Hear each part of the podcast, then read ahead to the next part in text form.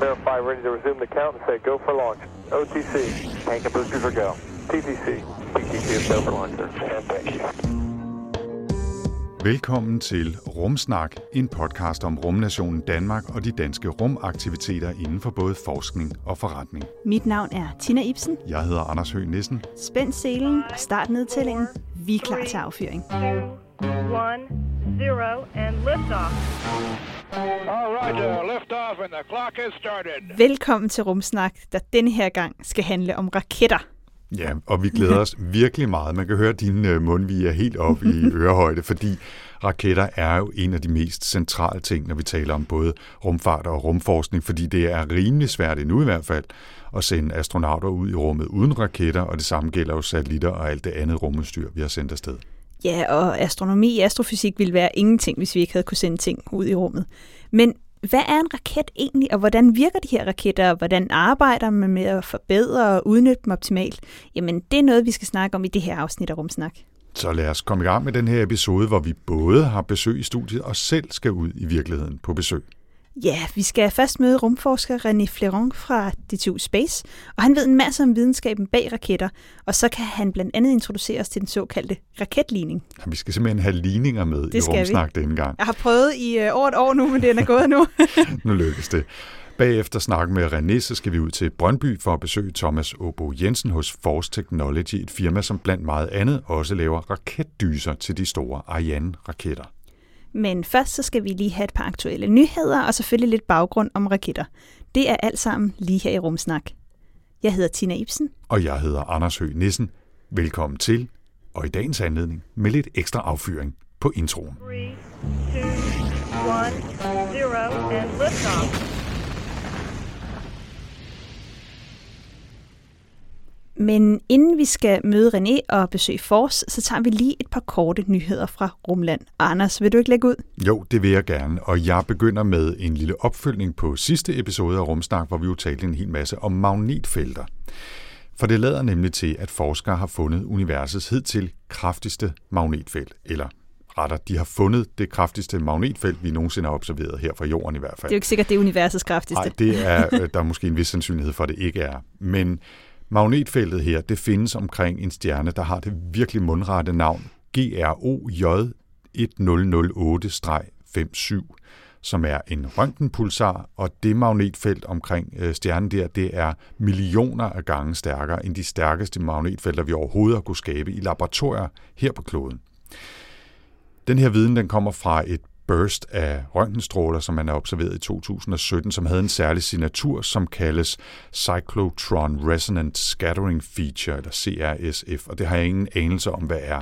Men det blev målt til dengang til 90 kilo elektronvolt, og det kunne så bruges til at beregne den her røntgenpulsars magnetfelt til helt oppe omkring 1 milliard Tesla. Og hvis man sidder og tænker derude, hvad er det? Hvor meget er det? Så kan jeg fortælle, at det stærkeste magnetfelt, man har skabt i et laboratorium her på kloden, er 1200 Tesla.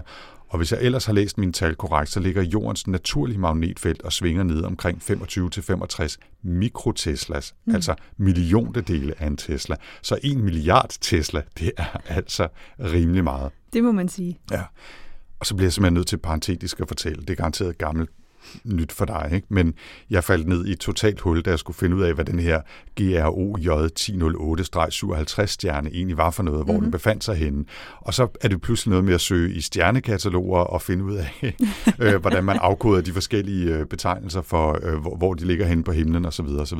Men jeg tror nok, at jeg har fundet ud af, at jeg skulle omregne fra noget med kiloparsec osv., men jeg tror, jeg har fundet ud af, at den her grå stjerne eller andet 57 ligger ca. 16.000 lysår fra jorden. Så fik vi lige det også med. Så det er stadig i vores egen galakse? Ja, det er det. Ja, ja. Og forholdsvis tæt på, ja, kan man sige, sådan i galaktisk sammenhæng. Det er ikke, det er sådan lige i baghaven næsten der. Ja. Nå, Tina, hvad er din nyhed i den her uge? Jeg har kun taget en nyhed med, fordi at det er måske den største rumnyhed, vi får i år. Mm-hmm. Måske. Man ved jo aldrig, hvad der sker. Nu har du solgt den. Hvad handler det om? Så det er for nyligt blevet offentliggjort, at man har fundet et molekyle, der hedder fosfin i Venus' atmosfære. Okay. Og det ved du godt, hvad er fosfin, ikke? Helt sikkert ved jeg ikke overhovedet, hvad fosfin er, så fortæl mig lige det, og hvorfor det er vigtigt. Fosfin er et molekyle, som er fosfor, altså P, og så H3, altså, så det er fosfor og 3 atomer, der er sat sammen til et molekyle. Det, der er med fosfin, det er, at i de mængder, som man har fundet det i Venus' atmosfære, der har man ikke kunne finde nogen geologisk unaturlig, kan man sige, forklaring på, hvordan det kan være skabt. Så hvis vi går ud og for eksempel kigger på jordens atmosfære, så omkring 20% af luften i vores atmosfære er oxygen, O2, ilt. Det er meget unormalt, og det er faktisk sådan, at vores atmosfære er i ubalance. Og den er i ubalance, fordi vi har liv, der skaber ilt. Og ilt er derfor det, man kalder en biomarkør. Så det vil sige, at hvis vi kigger på jordens atmosfære udefra, og kan se, hov, der er godt nok meget ilt, det kan ikke være skabt fra vulkaner eller alle mulige andre kemiske processer. Derfor må der være noget liv, der skaber det. På samme måde, så den mængde af fosfin, man har fundet i Venus' atmosfære, har man ikke kunne finde nogen ikke-biologisk forklaring på. Fosfin er noget, der bliver dannet også som en biomarkør, ligesom ilt, af liv. Det er noget, der er giftigt for sådan nogle store organismer som os, men umiddelbart ikke noget problem for de her små organismer.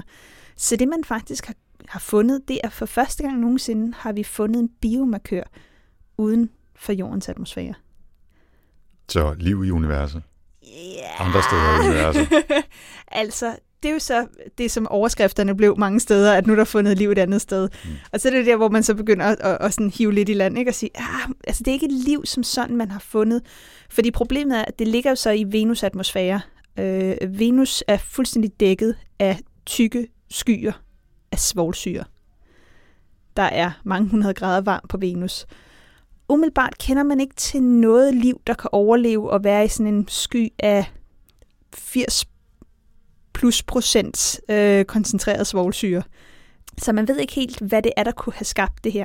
Den bedste forklaring lige nu hedder, jamen det må være måske en eller anden form for liv, men det er nok et eller andet liv, som er meget, meget mere hårdført end noget af det, vi kender til her på jorden. Der findes forskellige typer af liv, det der hedder acidiofiler, som er en form for ekstremofil, som er små organismer, der trives i meget syreholdige miljøer, men vi er slet ikke op i noget, der minder om syreniveauerne, som der er på Venus. Men her har man altså fundet et eller andet, som er umiddelbart en biomarkør, spor efter noget liv, et sted, hvor man ikke mener, at livet kunne trives. Og det er super spændende. Så næste step, det er jo så, hvordan kan vi komme til Venus og få taget nogle prøver i de her atmosfærelag? Ja. Og lige nu er der altså ikke nogen missioner, der er planlagt til Venus, men mon ikke, at der snart kommer nogen på tegnebrættet. Det kunne man godt forestille sig.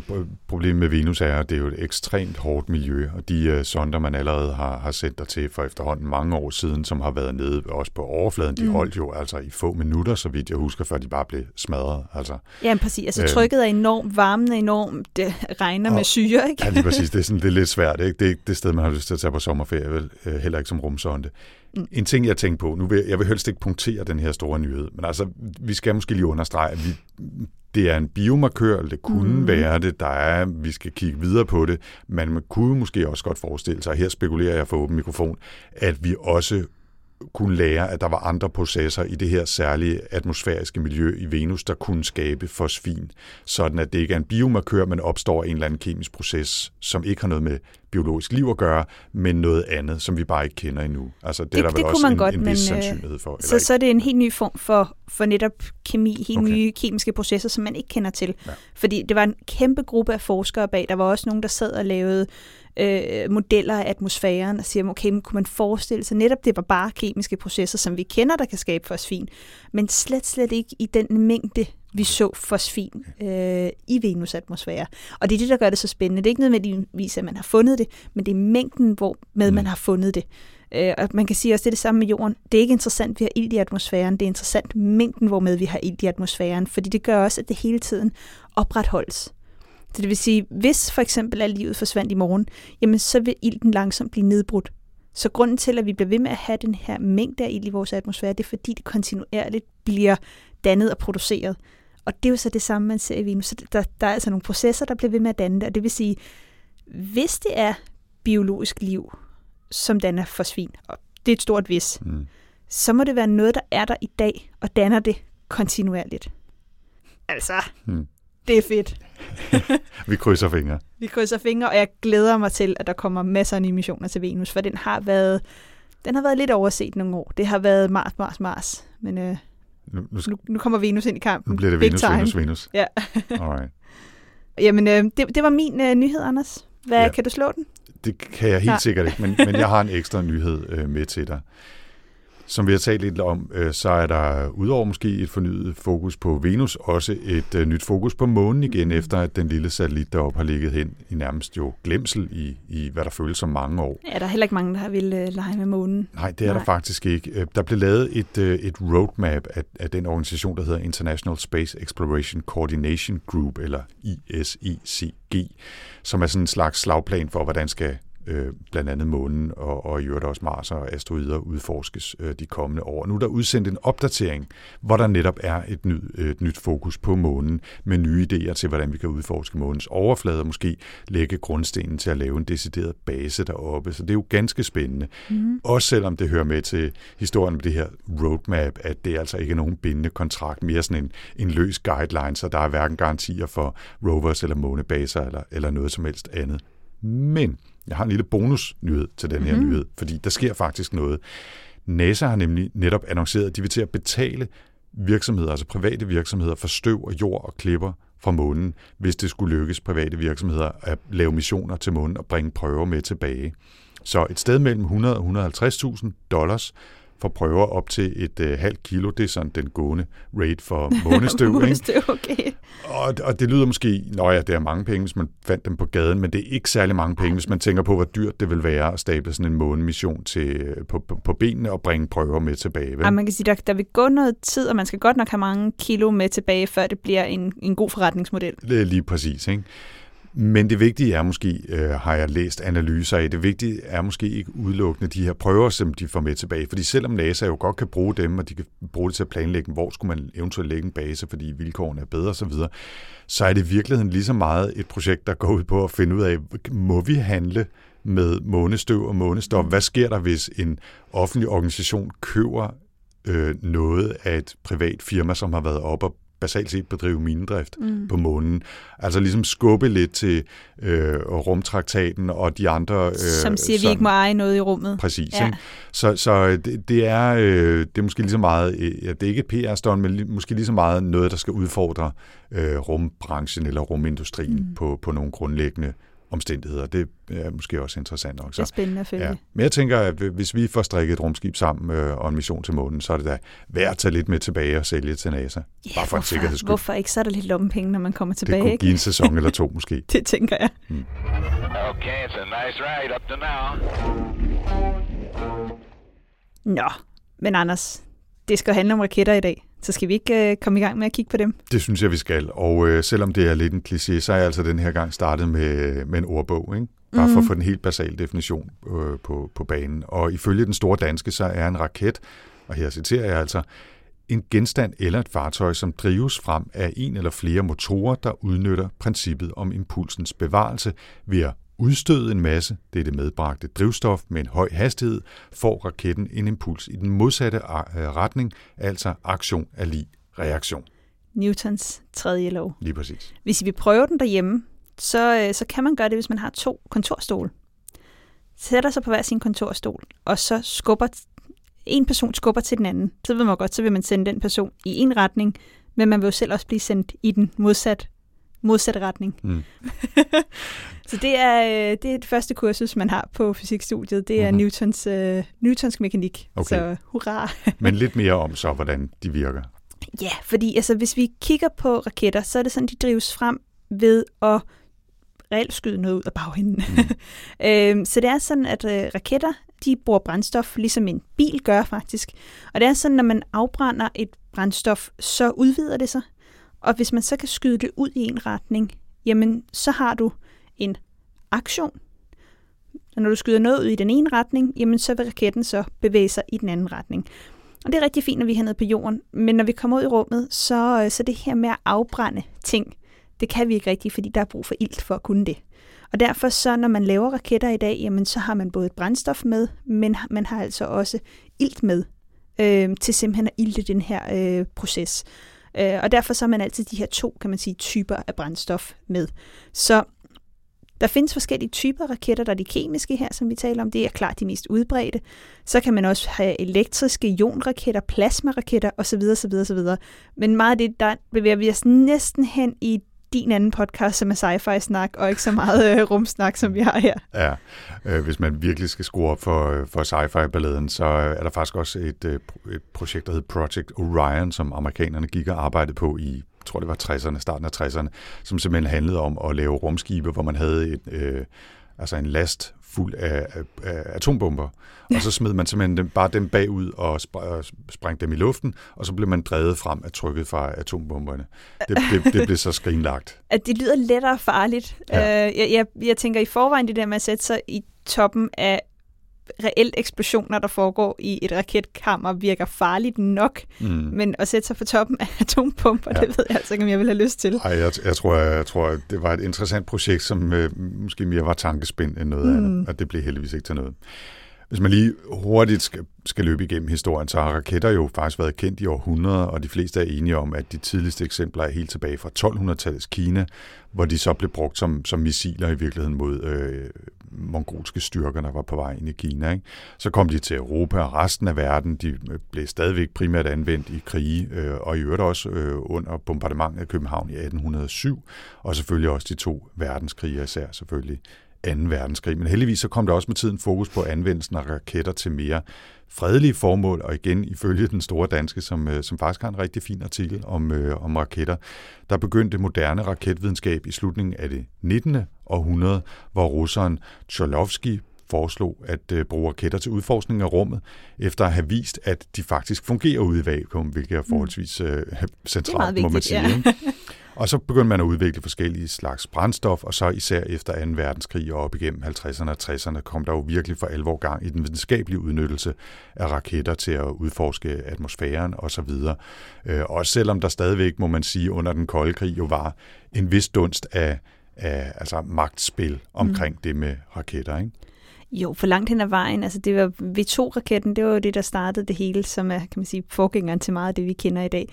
Men meget ideen med raketter og at sende ting ud i rummet, det var jo også, jamen hvis vi kan sende for eksempel Sputnik i rummet, så kan vi også godt smide en bombe ombord på den.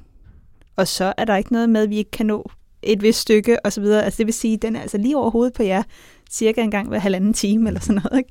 Så der er jo helt klart den del med det. Men det blev jo også et kapløb som mellem, altså, hvem kan bygge de største og fedeste og vildeste raketter, da det hele var skudt i gang, med så må sige, med Sputnik, ikke? Jamen, præcis. Altså, og så var der jo så en lang række raketter, og alt efter, hvad man skal bruge de her raketter til, jamen, der er der jo så forskellige typer. Og altså, helt klart, jeg synes måske, den fedeste raket, der nogensinde er blevet bygget, det er Saturn V-raketten. Det var den, der blev brugt under Apollo-missionerne, og er stadig på mange måder den største, mest kraftfulde raket, man har nogensinde haft gang i. Men tager vi til fjenden over i Sovjetunionen, så var det jo faktisk sådan, at selvom der er meget snak om, at det var USA, der vandt rumkapløbet, så kom de altså ret sent med i det her kapløb. Fordi at især i de tidlige år, jamen, der var det altså Sovjetunionen, der klart dominerede alting, og med Sputnik som et godt eksempel, Sputnik 2 med en hund ombord, Laika, som et andet. Der byggede de også en meget, meget stor raket, N1-raketten, men den kom aldrig rigtig sådan til at virke og flyve godt, så det skrinlagde man faktisk det projekt i 1972. Men så siden da, jamen, så begyndte man på den her Soyuz-raket, og den har jo været en kæmpe succes. Altså, det er blandt andet den, som Andreas Mogensen, den danske astronaut, blev sendt op i med, og det er stadig den, som astronauter bliver sendt op med indtil foråret i år. Faktisk var den eneste måde, hvorved vi fra europæisk og amerikansk og i hele samarbejdet omkring den internationale rumstation, kunne sende mennesker i rummet. Ja. Så der må man sige, der har de the grand old mama of rockets, som de kører der, fordi den er simpelthen bare så pålidelig. Ja, det har været en total arbejdstest, må man sige. Vi skal måske også lige nævne, også fordi det bliver relevant senere, at i europæisk regi, der har det jo drejet sig om serien af Ariane-raketter, som første gang blev sendt op fra fransk Guyana i 1979. Ariane-raketterne vender vi som sagt tilbage til senere, ikke? Men fordi de bliver stadigvæk bygget hele tiden i nye versioner. Jeg tror, at det er Ariane 6, man er ved i gang med at bygge på nu, ikke? Rygterne siger, at det skal sendes op i slutningen af i år, den første Ariane 6. Det bliver spændende. Vi krydser fingre også, ikke? Og så er det jo også interessant, at der er begyndt at dukke altså kommercielt orienterede virksomheder op, som bygger nye raketter, blandt andet den her Falcon 9-raket fra SpaceX, som altså jo sendte et Crew Dragon-modul op her tidligere i år, ikke? som den første opsending på amerikansk jord i meget lang tid. Ikke? Første gang, at de kunne give lidt slip på Soyuz-raketterne. Ikke? Og det synes jeg er interessant, at der begynder at ske nye raketter. Helt og så skulle måske også lige sige, at NASA jo selv har gået og bygget på det her Space Launch System, som skulle være en helt kæmpe, gigantisk, stor ny raket, ikke? Og alt det der, som SpaceX og de andre gik og lavede, det synes den tidligere NASA-direktør var noget knald. Det troede han ikke rigtigt på. Men nu har han jo lidt måttet æde sine ord i sig igen, og faktisk i den her uge givet et interview, hvor han siger, ja, vi ved ikke lige med det der SLS, hvordan det går med det, men heldigvis så har vi nogle Falcon-raketter, som kan hjælpe os i stedet. Ikke så? Og det har vist sig, at det har været en kæmpe udfordring at lave det her Space Launch System, simpelthen fordi det er meningen, de skal ud i deep space, altså de skal ud over bare at være i kredsløb om jorden. Og det kunne man jo med Saturn V, men det har man faktisk ikke kun med nogle af de andre raketter, som vi har i dag. Så det er altså en ordentlig Saturn, der skal til, hvis man skal sende noget ud over kredsløb om jorden, og hvis der skal være mennesker og astronauter ombord på det. Ja. Men Anders, jeg er helt sikker på, at vi kunne sidde og snakke om det her i timevis. Det tror jeg også. Det vil jeg elske at gøre. Ja. Men før vi fortaber os helt i raketsnak, så synes jeg faktisk, vi skal tage med en af dem, som rent faktisk kan sige, at hans arbejde er raketvidenskab. Nemlig René Fleron fra DTU Space, som vi har haft besøg her i studiet. Og han kan nemlig fortælle os meget, meget mere om raketter. Jeg hedder René Fleron, og jeg arbejder ude på DTU Space og har bygget CubeSats sammen med studerende.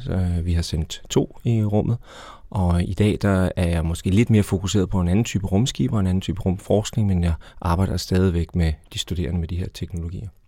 Måske skal vi bare rent parentetisk og ultrahurtigt lige sige en CubeSat. Ja, en CubeSat, det er en satellit på 1 kilo, der er 100 mm på hver led, og som sidder i en standardiseret rør på vej op med raketten, og derfor så er det meget nemt at komme afsted. Det er simpelthen en standard måde at komme i rummet på, lidt ligesom et USB-stik er en standard måde at forbinde til en computer på. Super. Ja, og René, vi har inviteret dig i studiet i dag, fordi vi skal snakke om raketter.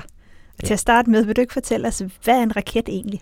Jamen, en raket er jo i sin grundform et instrument, der er i stand til at smide noget masse bagud, sådan så at vi udnytter Newtons aktion og lige med reaktion-lov, hvor vi kan kaste noget masse bagud og får derved selv en fremdrift. Og det kan man jo udnytte på mange måder. Man kan for eksempel, som kineserne gjorde, skyde noget over i hovedet på fjenden. Men hvis raketten er stor nok og stærk nok, så kan den faktisk kravle hele vejen ud af jordens tyngdefeltbrønd, og så kan den i første omgang komme i kredsløb omkring jorden, og hvis den har endnu flere kræfter, så kan den faktisk helt forlade jorden, og det er den måde, at vi simpelthen er i stand til som menneskehed at forlade jordens overflade. Hvilke delelementer skal der være i en raket, for at den kan smide masse bagud og drive sig selv fremad? Ja, hvis vi, så længe vi er nede på jordens overflade, så er det i godsøjne nemt. Vi skal noget, der brænder af, og så kan vi i princippet bruge den ilt, der er i jordens atmosfære. Men for det første, så er det måske besværligt at have sådan et luftindtag, og for det andet, når vi kommer ud af jordens atmosfære, så har vi ikke ilten mere. Så man skal have 2 komponenter. Man skal have noget, der kan brænde, og så skal man have noget, der kan ilte det, der kan brænde. Og det skal blandes sammen inde i et kammer, og så når det brænder, så udvider det sig voldsomt, det bliver meget, meget varmt, og så bliver det blæst ud af en dyse. Så man kan sige, at den energi, der ligger i en raket, den ligger simpelthen i den kemiske energi, der er i de 2 stoffer, man har med op, altså brændstoffet og iltningsmidlet. Og det udløser man. Man udløser den kemiske energi inde i kammeret, så stiger trykket voldsomt, og så har man den her dyse, hvor masserne, som så det, der var med op som brændstof, er pludselig blevet til den masse, man kyler bagud. Så det er sådan set, kan man sige, grundessensen i det hele. Og problemerne opstår så, når man begynder at regne på det, fordi hvis det skal være effektivt, så skal det her kammer blive meget varmt, og der skal være meget højt tryk derinde, og så er det i virkeligheden en materielteknisk udfordring at sørge for, at motoren og dysen og alt det der simpelthen ikke bare smelter eller eksploderer. som vi har set rigtig gode eksempler på gennem tiden, tænker jeg. En god raket, man skal forestille sig lidt, at det er sådan en meget spids bjergkamp, man bevæger sig opad. Og på den ene side, der er vi på den rigtige side, der holder alting, og på den anden side af bjergkampen, der styrter man ned, og det eksploderer. Og man skal så tæt på den spids der, man er lige ved at vælte over på den anden side, så er raketten mest effektiv. Men det er jo klart, når man står deroppe og balancerer på den der knivsæk, så nogle gange, så ryger man ned på den forkerte side, og så eksploderer det. Mm. Men princippet bag er hugsimpelt, og hvis man skal demonstrere det for skoleklasser, så kan man tage en basketball og et skateboard, og så kyler man basketballen bagud, og så ser man selv, at man ruller fremad på skateboard. Så princippet er meget simpelt. Det bliver først vanskeligt, fordi vi er så tæt på den der knivsæk der, som overhovedet muligt, fordi jorden hiver virkelig, virkelig hårdt i os. Ja, måske skulle du lige sige noget om det også. Altså, målet med en raket er jo, ja, medmindre man er kineser og gerne vil smide noget i hovedet på mongolerne, og de invaderende horder, at sende noget væk fra jorden, op i rummet, op til rumstationen eller længere væk. Hvad er det for en udfordring, det indebærer, og hvorfor er raketter så gode til at takle den udfordring? Ja, altså som det er i dag, er raketter, de kemiske raketter, som vi bruger til at komme væk fra jorden, det vi kalder launchers på nydansk, det er den eneste måde, vi kan komme væk fra jorden på. Og hvis vi kigger på raketligningen, så kan man se, at det ender med at være et forhold imellem, hvor meget brændstof har vi ombord, altså hvor mange basketballs har vi med ombord på det her skateboard, og hvor meget vejer alt det andet, det vil sige personen, der står på skateboardet og skateboardet selv. Og det forhold, der gælder det simpelthen om, for at komme væk fra jorden, der gælder det altså om at have rigtig, rigtig høj procentdel af brændstof, men så bliver det jo ikke sjovt mere, fordi så kan astronauten eller maden eller rumskibet eller sådan noget ikke komme med, fordi det hele skulle være brændstof. Så man skal altså prøve at udnytte sit brændstof så effektivt som overhovedet muligt. Man skal have højere tryk ind i kammeret, man skal have højere temperatur i kammeret. Det giver nemlig netto en højere hastighed af udstødningsgasserne. Og hvis man går lidt længere ned i matematikken, så vil man se, at det er dels, hvad vejer den, man smider bagud, men også, hvor hårdt smider man bagud, altså hvor høj hastighed har det. Og kan man komme højere op i hastighed, så bliver raketten mere effektiv. Og det vil sige, at for den samme brændstofmængde får vi simpelthen mere løftekraft. Og så kan vi tage flere astronauter med, eller mere vand, eller mere mad, eller et større rumskib, eller et eller andet den stil. Men når man skal den der optimeringsproces, så er det, som du siger, at så bliver raketter alt andet end simple. Fordi så tæller hver eneste lille gram. Og hvis vi virkelig skal nørde raketfysik her, René, fordi det er jo det, vi skal her i Rumsnak, og tage og prøve at dykke virkelig ned i raketligningen. Vil du så ikke fortælle os, hvordan lyder raketligningen, og så prøve at gennemgå de her forskellige elementer? Altså, hvad skal der til? Fordi altså, for en gang skyld, så er det faktisk raketfysik, vi snakker om. Jo, altså raketligningen i sin enkleste form, den siger, og nu læser jeg den bare højt, så skal jeg nok komme tilbage til detaljerne, at delta V er lig med VE, som er exhaust eller udstødningshastigheden, ganget med den naturlige logaritme til forholdet imellem startmassen af hele raketten og divideret med slutmassen af raketten, det vil sige, når den har brugt alt sit brændstof. Og det lød jo måske til den, der bare sidder og lytter sådan lidt, hvad skete der lige der? Mm-hmm. Men hvis vi starter med at sige, hvad er delta V? Delta V, det er den forskel i hastighed, man får fra man starter sin raketmotor og til man slukker den igen. Og hvis vi tager det helt enkelt tilfælde, at vi står nede på jordens overflade, og alting er helt stille, så er vores starthastighed jo 0. Og skal vi for eksempel i kredsløb omkring jorden til at starte med, det vil sige kravle ud af jordens tyngdefelt og gå i kredsløb omkring jorden, så vi stadigvæk fanger jorden, men vi er i hvert fald så højt op, at vi kan bevæge os i frit fald rundt omkring jorden, ligesom ISS og satellitterne og sådan noget, så skal vi altså op omkring sådan 7-8 km per sekund. Så i det tilfælde, der var vores delta V, det er altså startskridtet fra 0 til cirka 7-8 km per sekund. Så det er det, der står på den ene side af ligningen, at vi skal have en hastighedstilvækst fra vores start, der var 0, og så op til de her 8 km per sekund. Det skal denne her raketmotor og hele raketten levere til os. På den anden side af ligningen, der kommer så de variable, vi kan skrue på. Og den første, det var den, jeg sagde, der hedder VE, og det står for det engelske exhaust, og det vil sige, altså E'et står for exhaust, og det betyder simpelthen udstødningshastigheden for brændstoffet. Og det afhænger af trykket inde i motoren, og også i virkeligheden den energi, der er i brændstoffet. Og det viser sig så, at for et givet brændstof, så er der simpelthen et maksimum, hvor meget, altså hvis man gør sit arbejde ordentligt, hvor hurtigt kan man så få det her brændstof til at forlade raketdysen. Så det er simpelthen et valg, man tager. Hvad for en kemi skal man have? Og så får vi så det sidste her, og det er i virkeligheden den, der er den sjove. Det er der, hvor man kan, når man har besluttet sig for, hvad brændstof man bruger, så kan man kun justere på den sidste. Det er det her, den naturlige logaritme til forholdet mellem start- og slutmasserne. Og man kan ikke komme udenom, at man skal bruge brændstof. Men man kan reducere den, der hedder slutmassen, ved simpelthen at lave lettere rumskib. Altså en lettere astronaut. Hvis du kunne 3D-printe et menneske, der var hult indeni, så ville vedkommende jo ikke veje så meget, og så ville det være meget nemmere at få i rummet. Ikke? Og tilsvarende, hvis vi kunne lave sådan en 3D-printet flamingomad eller sådan noget den stil, så ville det heller ikke veje så meget.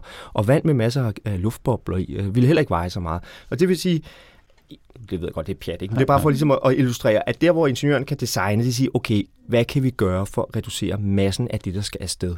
Mm. Og det er den, der hedder slutmassen, eller MF, som den hedder på, fordi det er engelsk for final. Så hvis vi reducerer MF, så bliver startmassen også mindre. Det kan godt være, at brændstoffet stadigvæk vejer, hvad brændstoffet nu har vejet, men det skal lægges oven i slutmassen, og det vil sige, at den her brøk, der kan man simpelthen sidde og designe lidt. Og det giver alt andet lige det kan man måske ikke lige se i matematikken, men det giver den fordel, at hvis man reducerer massen af rumskibet, så kan man nøjes med mindre brændstof, og det gik jo ind i startmassen af raketten. Så der kommer dobbelt, belønning for at reducere rumskibets masse, fordi så behøver man heller ikke så meget brændstof, og så bliver det hele igen mindre. Så det er det, ingeniøren har siddet og arbejde med. Hvis først man har besluttet sig for, hvilken kemi man må bruge, hvad type brændstof man må bruge, så er det kun forholdet mellem de her to ting, og derfor er det, set fra min stol i hvert fald, rigtig spændende at arbejde med, hvad kan vi gøre for at lette teknologierne. Nu taler vi om en måde at takle den her basale udfordring, der hedder at slippe ud af jordens tyngdefelt og bringe ting op i rummet, som Elon Musks idé om at bruge nogle nye teknologier, kunne genanvende nogle ting osv. Men er vi ellers ved at nå grænsen for, hvad vi kan med de rakettyper, vi kender, i forhold til at udnytte brændstoffet så effektivt som muligt til at sende de payloads op, som vi nu vil sende op? Altså, hvor effektive er vi? Ja, altså, vil sige, når det kommer til den kemiske raketmotor, der er vi ret gode i dag. Altså, man kan lave nogle teoretiske studier af, hvad der er teknisk muligt, og uden at gå, hvad jeg kan påberåbe, at jeg er specialist på det nøjagtigt, hvor vi er henne med, så er vi meget tæt på, hvad vi kan med de motorer, vi har. Elon Musk har jo, ikke fordi det kun skal handle om ham, men altså han er jo en af driverne oppe i. Han har fundet på at sige, jamen vi kan for eksempel køle vores brændstof ned, fordi så stiger densiteten. Altså det trækker sig simpelthen sammen. Alting bliver jo mindre, når det bliver koldt. Eller langt de fleste stoffer bliver mindre, når det bliver koldt på nær is. Men ja, det er lige den der. Ja. Ja. Men det har han simpelthen udnyttet, så han kan hælde mere i den samme tank. Og det vil sige, at den tank, der, lad os sige, den vejede 100 kilo og kunne have 100 liter, nu vejer den 100 kilo stadigvæk, men den kan have 110 liter, fordi man lige får brændstof til at trække sig lidt sammen. Så sparer han lidt på konstruktionen, og det vil sige, men han har mere brændstof med, og så får han igen en mere effektiv raket. Og dermed har han faktisk fået udnyttet lidt flere procenter eller procentpoint af det teknisk mulige. Men for at vende tilbage til spørgsmålet, hvor langt er vi så? Altså jeg vil sige, vi er så tæt, at vi kan se hen over den der berømte bjergkam, jeg snakkede om før. Altså, vi kan sagtens se det hen over, hvor det gør disaster. Vi kan stå og balancere på den, men vi kan nok ikke nå ret meget længere med de kemiske raketter. Altså, de kan det, de kan. Ja. Men hvad er så næste skridt, René? Altså, hvis vi vil lave bedre raketter, som måske kan drive os længere væk, forhåbentlig også i højere fart, så vi ikke nødvendigvis bliver gamle og dør, inden missionerne bliver opfyldt. Altså, hvad kan vi gøre? Hvad er fremtiden for raketter? Ja, det er der jo nogen, der heldigvis har forsket i rigtig længe og rigtig meget. Og så hvis vi vender tilbage til raketlinjen, så kan vi se, at hvis ikke vi kan pille mere med teknologien, hvis ingeniørerne ikke kan gøre det der masseforhold mellem raketten og brændstoffet bedre, hvis vi har nået grænsen til det, og det, der ligger vi jo lidt og vipper i øjeblikket, så må vi gå tilbage i ligningen og sige, hvad er der så? Ja, altså VE, den der exhaust velocity, som jeg snakker om, den var bundet på kemien, fordi der er kun den kemiske energi i en kemisk reaktion, som der nu engang er.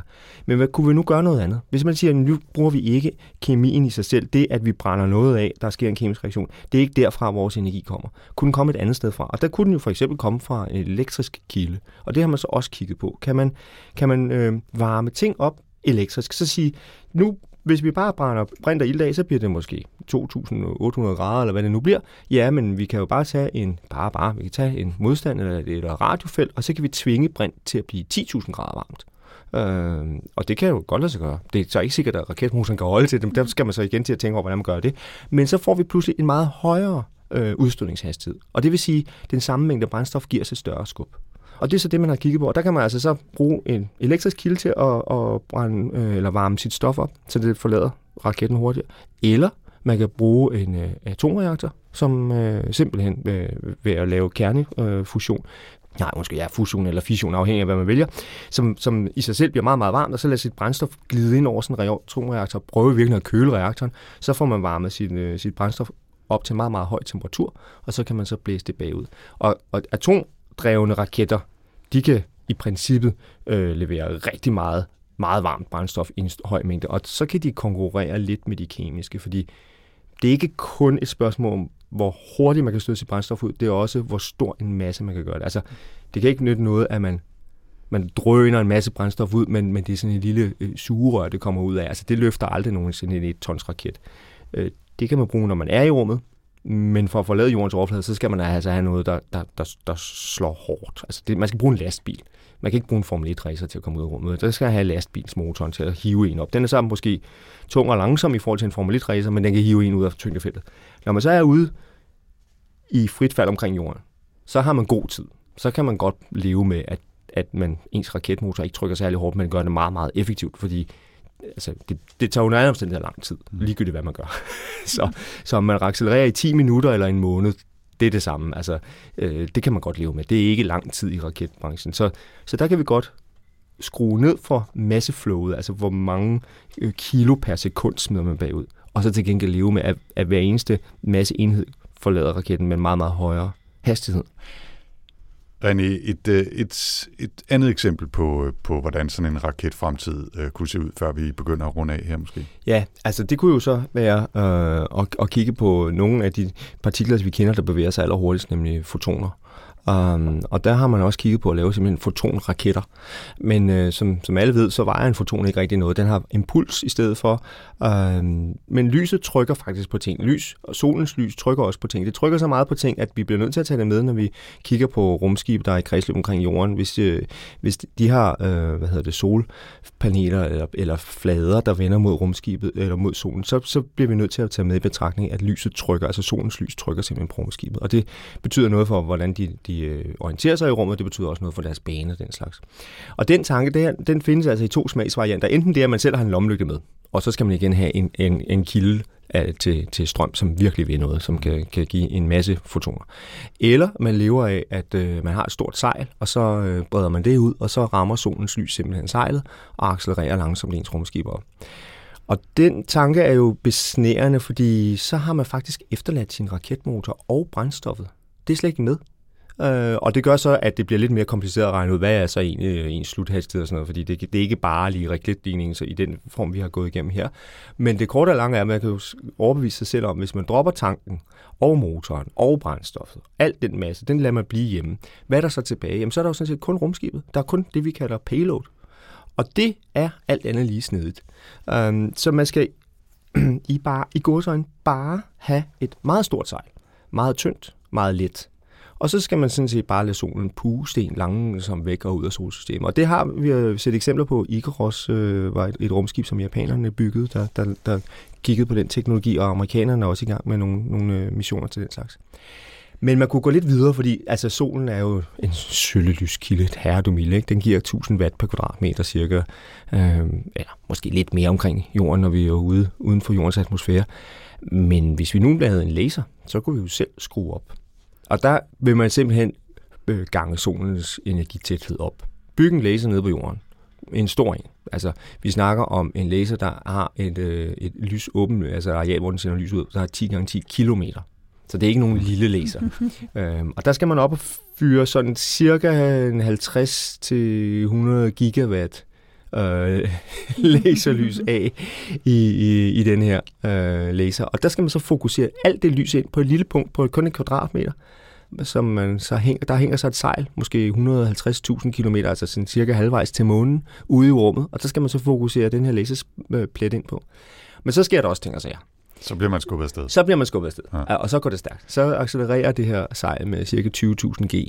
Så det er ikke noget, der skal sådan stå og lyse hele tiden. Det er noget, der altså, det giver et skub, og så sendes man derudad. Ja. Sådan hvad sagde du? 20.000 G? 20.000 G. Okay. Og en raket i dag, som har astronauter med ombord, accelererer med omkring 5-6 G. Ikke? Så. Jeg vil nok sige, at man skal ligge i noget helt særligt gelé, hvis man ikke skal blive lavet til mos, når man bliver fyret af sådan en der. Jeg vil sige, det er ikke beregnet til at sende mennesker afsted. Det er bare til at sende prober afsted. Man har også regnet på at sige, at hvis vi nu havde et større, altså et 1-tons eller 10-tons rumskib, så er accelerationen slet ikke så stor, fordi rumskibet simpelthen er meget større, så det er meget mere træmasse, og så kunne man godt i princippet have mennesker med ombord. Den slags. Og det vil stadigvæk være en meget effektiv måde, fordi vi ikke har noget brændstof med, vi har ikke nogen motor med, det står nede på jorden.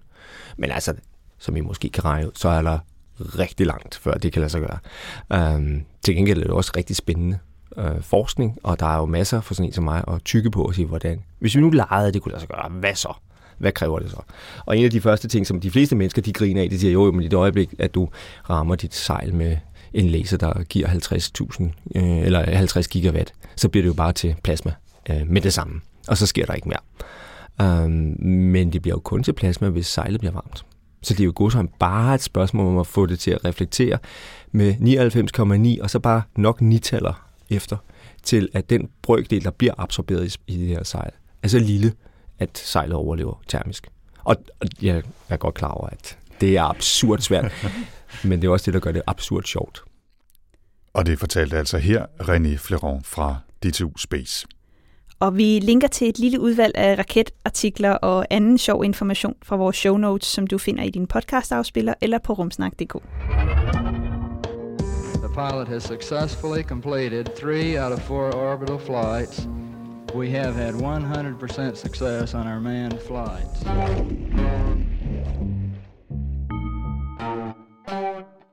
Men den her gang, Tina, der skal vi ikke bare have besøg af kloge hoveder her i studiet ud over dig. Vi har også været ude i virkeligheden. Ja, vi har nemlig været på besøg hos Force Technology i Brøndby, hvor de blandt andet har noget helt særligt udstyr, som bliver brugt til at lave sådan nogle store raketdyser til de her Ariane-raketter, der bliver sendt op fra Fransk Guyana i Sydamerika. Og her fortæller Thomas Aabo Jensen meget mere om det arbejde, de laver derude med deres raketdyser hos Force Technology. Jeg hedder Thomas Aabo Jensen og arbejder hos Force Technology. Force Technology, det er en GTS-virksomhed, godkendt teknologisk servicevirksomhed. Vi er til for at tage ny teknologi og hjælpe med at få det implementeret i danske og udenlandske virksomheder. Og det, som vi skal tale om her i løbet af dag, det er vores aktiviteter i relation til Ariane 6-raketten og nærmere bestemt hovedmotoren på Ariane 6. Vil du ikke fortælle os lidt om, hvad er det, I laver herinde? Vi er nede, hvor vi har vores robotcelle, som vi siger, hvor vi producerer dyser til Ariane 6. Lige i øjeblikket står vi og kigger op på dysen til flyvning nummer 4, og flyvning nummer 1 kommer faktisk først en gang til foråret, så vi er foran. Og bare lige som introduktion til snakken om den dyse, og hvad det er, I kan, og hvad det er, I gør med den. Vil du så ikke bare lige kort introducere til elementerne i en raketmotor, så vi kan blive helt klare på, hvad det er for en del af det, I laver? Jo. En raketmotor, den består grundlæggende af 4 hovedkomponenter. Der er et brandkammer, hvor man brænder brændstof og så ilt, som man selv er nødt til at have med, når man flyver ude i rummet. Og til at forsyne brandkammeret sidder der 2 turbopumper, som tager henholdsvis ilt og brændstof. Brændstoffet her, det er brint. Og så fra brændkammeret ledes det ud gennem dysen, som er motorens absolut største komponent. Og på Ariane 6, der snakker vi om 2,3 meter høj. Det vil sige sådan almindelig lofthøjde i et hus. Og så 2,1 meter i diameter i bunden. Og hvad er diameteren oppe i toppen? Den er cirka en halv meter. Det betyder også, at man måske kan forestille sig formen, ikke? Altså det er sådan lidt en lampeskærm, en meget, meget stor metal-lampeskærm, som er over 2 meter høj og 2 meter i diameter i bunden. Men Thomas, jeg tænker, kan vi ikke få lov at komme lidt tættere på og se det? Det kan vi i hvert fald. Og jeg vil sige, lampeskærm, ja, det er et meget godt billede. Det er nok verdens dyreste lampeskærm. Ja, det lad os prøve at gå lidt tættere på, så vi kan se, hvad det er, I har her. Og man må gerne gå helt op på platformen. Vi går helt op. Efter dem.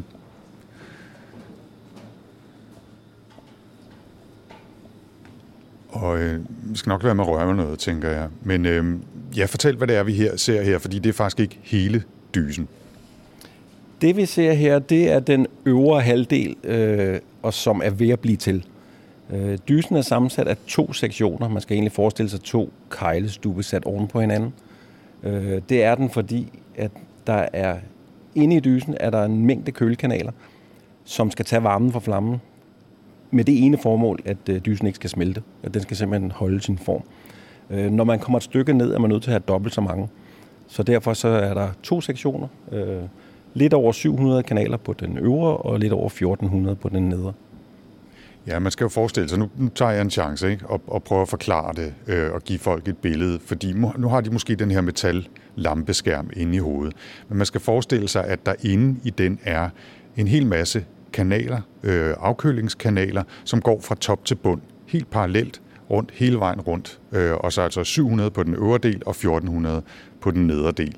Og det er jo altså de kanaler, der er i fokus i denne her snak, fordi det er noget, det I er rigtig gode til at lave, og også kontrollere, at det er lavet ordentligt.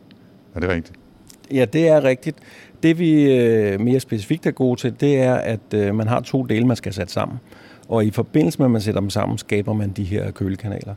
Og de er meget små. De er nok en 2x2 millimeter i tværsnit oppe i toppen, og så er de måske 4x4 millimeter nede i bunden. Deres funktion er at beskytte strukturen mod den varme, som er fra flammen. Den er cirka 3000 grader varm, og der kommer rigtig meget brændstof. Der kommer et kvart ton i sekundet, så det er ekstremt meget varme, som udvikles. Det skal køles væk, og det gør man så med flydende brint i de her kanaler. Ja, for den her dyse, når den kommer op og skal bruges, så skal den jo kunne holde til, at der bliver fyret i den, altså blæst brændstof igennem den i 10 minutter. Og den bliver også rigtig, rigtig varm. Ja, altså den bliver varm, men faktisk er det sådan, at på toppen, hvor der er 3000 grader på indersiden, så er der en indervæg i dysen, som er under 1 millimeter tyk, og når man kommer ind i kølesystemet, som ligger lige på den anden side, så er der minus 240 grader. Så der er altså en temperaturforskel på over 3000 grader, bare på 1 millimeter materiale. Det må vel også være noget særligt materiale, man skal bruge, for at det kan holde til den her enorme temperaturforskel, tænker jeg. Det er det også. Man er over i den kategori, man kalder superlegeringer. Det er i princippet et særligt rustfrit stål, men som er særligt egnet til at være stærkt og smidigt, både ved meget lave temperaturer og ved meget høje temperaturer. Nu hænger toppen af dysen her jo opspændt, eller sidder opspændt, og der er en masse apparater rundt omkring. Kan du ikke forklare lidt om, Thomas, hvad det er, I gør for at kunne lave de her kanaler rigtigt og kunne svejse de her kølekanaler på en måde, så de er så små, som de skal være, så de overholder de tolerancer, de skal, og kan holde til den her voldsomme belastning? Vi har 2 udfordringer. Den ene det er, at de her sammenføjning, som foregår med en svejse- eller smelteproces, der bruger vi en laser, fordi den kan lave et meget lille bitte smeltebad, så man kan bedre balancere sådan en flydende metalsmelte oven på en tynd væg. Så det er den ene del.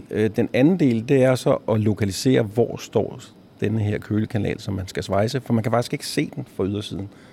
Til det har vi udviklet et helt specielt og i øvrigt patenteret røntgensystem, som sender en røntgenstråle ind igennem overfladen, og så sidder der nogle detektorer på ydersiden, som kan se, om vi er skævt for eller lige på. Og den information, den bliver så sammen med noget aftastning af overfladen, også med laser, brugt til at styre svejselaseren ind på plads. Og dysen, den bevæger sig faktisk under processen. Så det er et autonomt system, som selv finder væggen, og dermed, hvad vi kan lægge den her svejsning fra top til bund. Og nu er det jo så ikke den færdige dyse, vi ser her. Hvor langt er den dyse, som hænger her, eller den del af det, hvor langt er den, og hvad er sådan næste step, I skal arbejde på med den? Som vi står og kigger på den nu, så er den færdig med hensyn til kølekanalerne. Så der er nu 720 kølekanaler, som er svejst, og de er også blevet kontrolleret. Vi arbejder sammen med et svensk firma, GKN Aerospace, som i sidste ende er dem, som leverer den færdige dyse til ESA, Ariane Group. Så den har været op hos dem, og de har tjekket, at alting med hensyn til kølekanalerne er, som det skal være. Det vi skal nu, det er, at vi skal til at 3D-printe udenpå, fordi vi skal have noget mere materiale bygget på op i den snævre del af dysen, for simpelthen at gøre den stærkere, så den kan bære de kræfter, som der skal til for at løfte raketten. Jeg bliver altså lige nødt til at gå en tur rundt om, må jeg det? Yeah. Og kigge fra den anden side også. Og så skal jeg nok passe på ikke at slå hovedet ned i noget. Det hele er jo noget, der hænger så i en robotarm her indover, kan jeg se. Jeg vil bare se, om man kunne... Okay, det knager på en måde, så man lige skal forholde sig til det her. Jeg vil bare ned og se, hvordan den er monteret her, fordi den sidder på en stor rund plade, så den, tænker jeg, sidder fuldstændig stabilt og kan styres og drejes, som den skal. Den sidder på en stor manipulator, ja, som kan vippes og drejes. Vippes, så vi får den ned og ligge på siden, og drejes, så vi kan komme rundt på de respektive sider, når vi skal lave de her sammenføjninger. Og for den sags skyld, når vi nu skal 3D-printe, så lader vi den rotere, og så ligger vi på i sådan et spor, som vi lader overlappe, og så kan vi bygge flader op på den måde. Det er en stor maskine, og det er også et stort værktøj. Dysen, når den er helt færdig, og er to halvdele vejer 400 kilo. Lige nu har vi en halv dyse, men den sidder på et værktøj, som i sig selv vejer 3 ton. Så, og det er for at kunne tage nogle af de her store kræfter, som er forbundet med svejsen.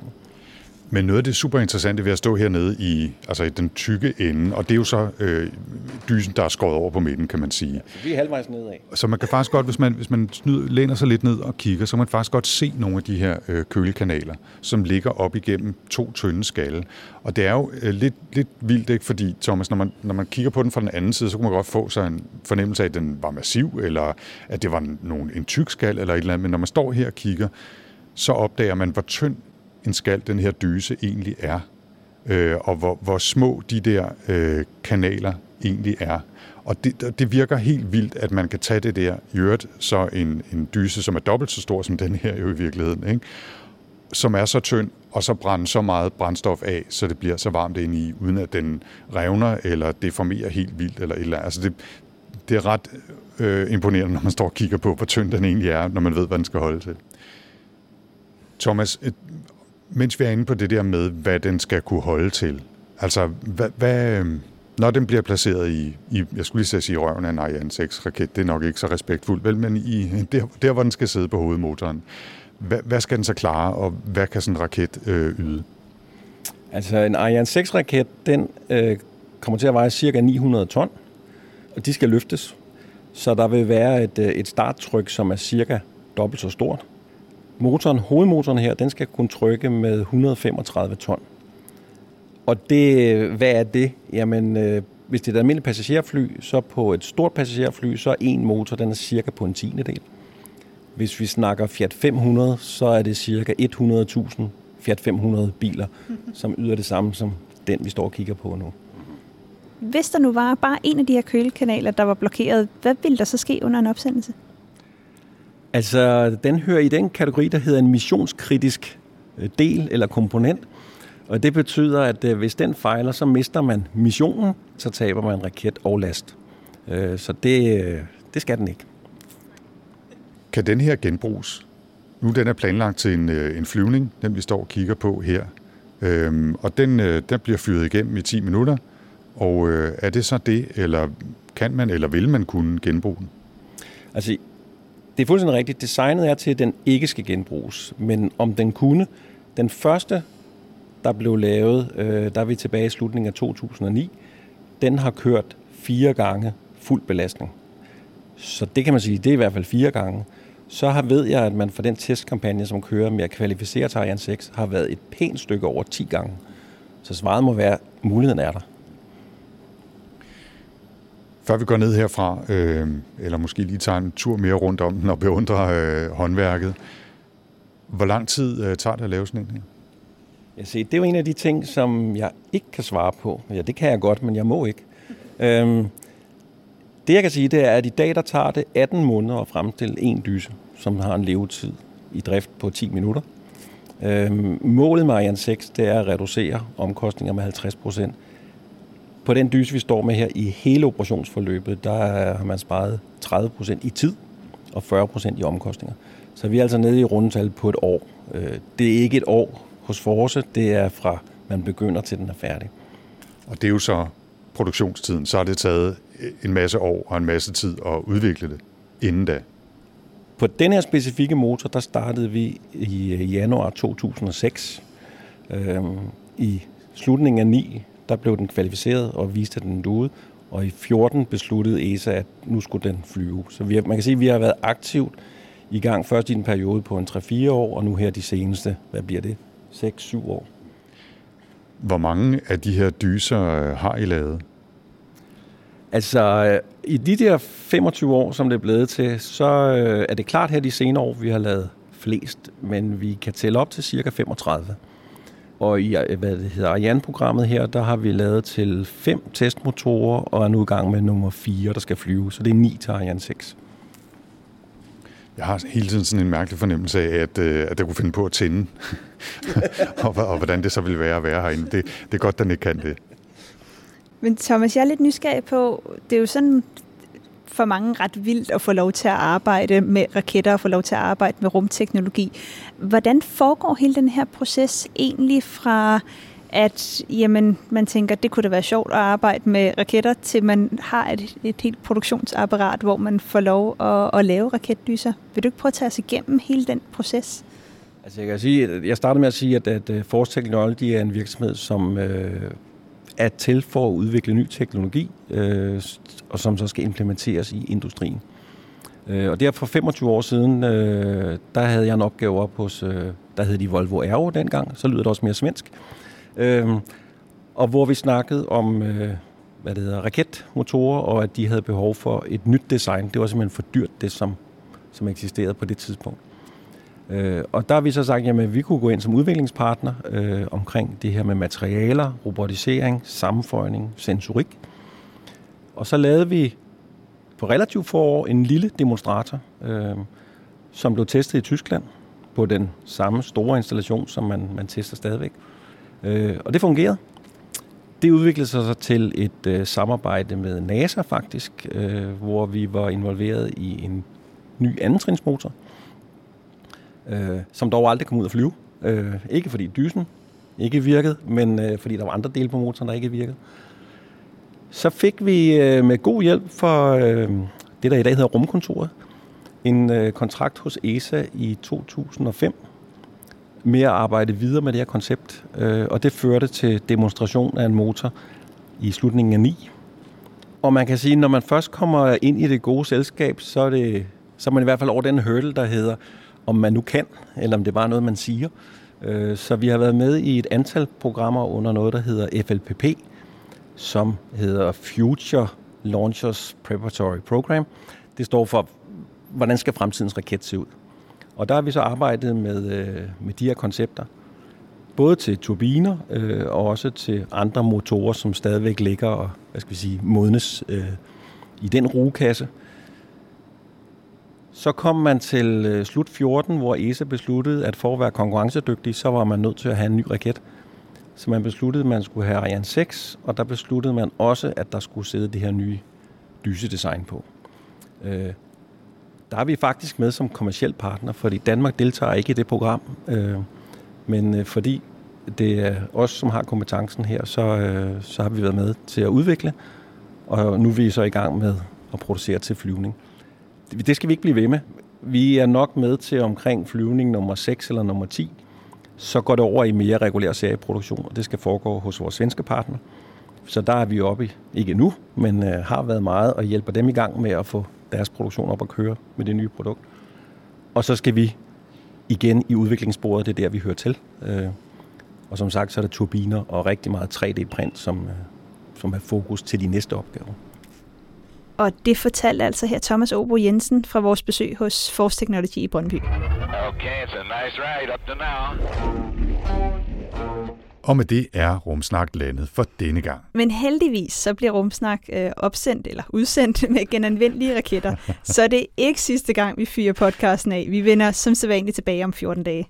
Og vi sidder desværre ikke i et Crew Dragon-modul, men bare i et ganske almindeligt radiostudie. Det kunne være fedt. Vi skal lave et afsnit fra en Crew Dragon-modul. Det skal vi helt sikkert. Mens vi arbejder på den plan, og hvis man i mellemtiden gerne vil vide mere om Rumsnak, så kan man besøge os på Facebook, hvor Rumsnak har sin egen side. Og husk også, som vi nævnte tidligere, at tjekke show notes til podcasten, hvor vi linker til meget mere information om raketter. Ja, hvis man har spørgsmål eller kommentarer, så kan man skrive til os på Facebook, eller så kan man finde os på Twitter med hashtagget rumsnak. Jeg kan også findes på @tina_ibsen. Og jeg hedder @AndersStade4ND3RS på Twitter. Rumsnak er sponsoreret af Thomas B. Triges Fond og Vild Knudsens Fond og bliver produceret af Potlab. Jeg hedder Tina Ibsen. Og jeg hedder Anders Høgh Nissen. Tak for denne gang. 3, 2, 1.